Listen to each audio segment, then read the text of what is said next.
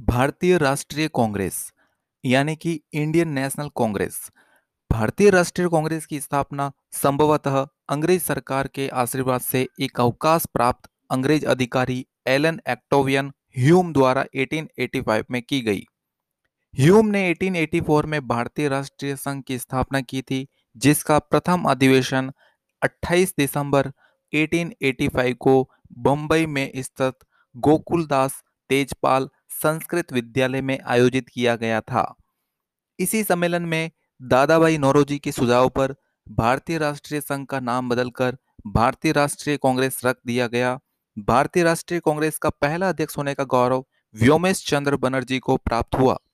कांग्रेस के प्रथम बंबई अधिवेशन में कुल बेहतर सदस्यों ने भाग लिया था, जिसमें इस प्रकार हैं Dada Bhai Naoroji, Feroz Shah Mehta, Dinshaw Edulji Wacha Kashinath Telang, B. Raghavachari, N. G. Chandavarkar, S. Subramanian.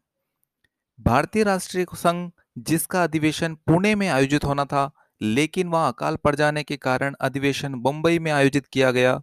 1885 में भारतीय राष्ट्रीय संघ को भारतीय राष्ट्रीय कांग्रेस का अग्रदूत माना जाता है।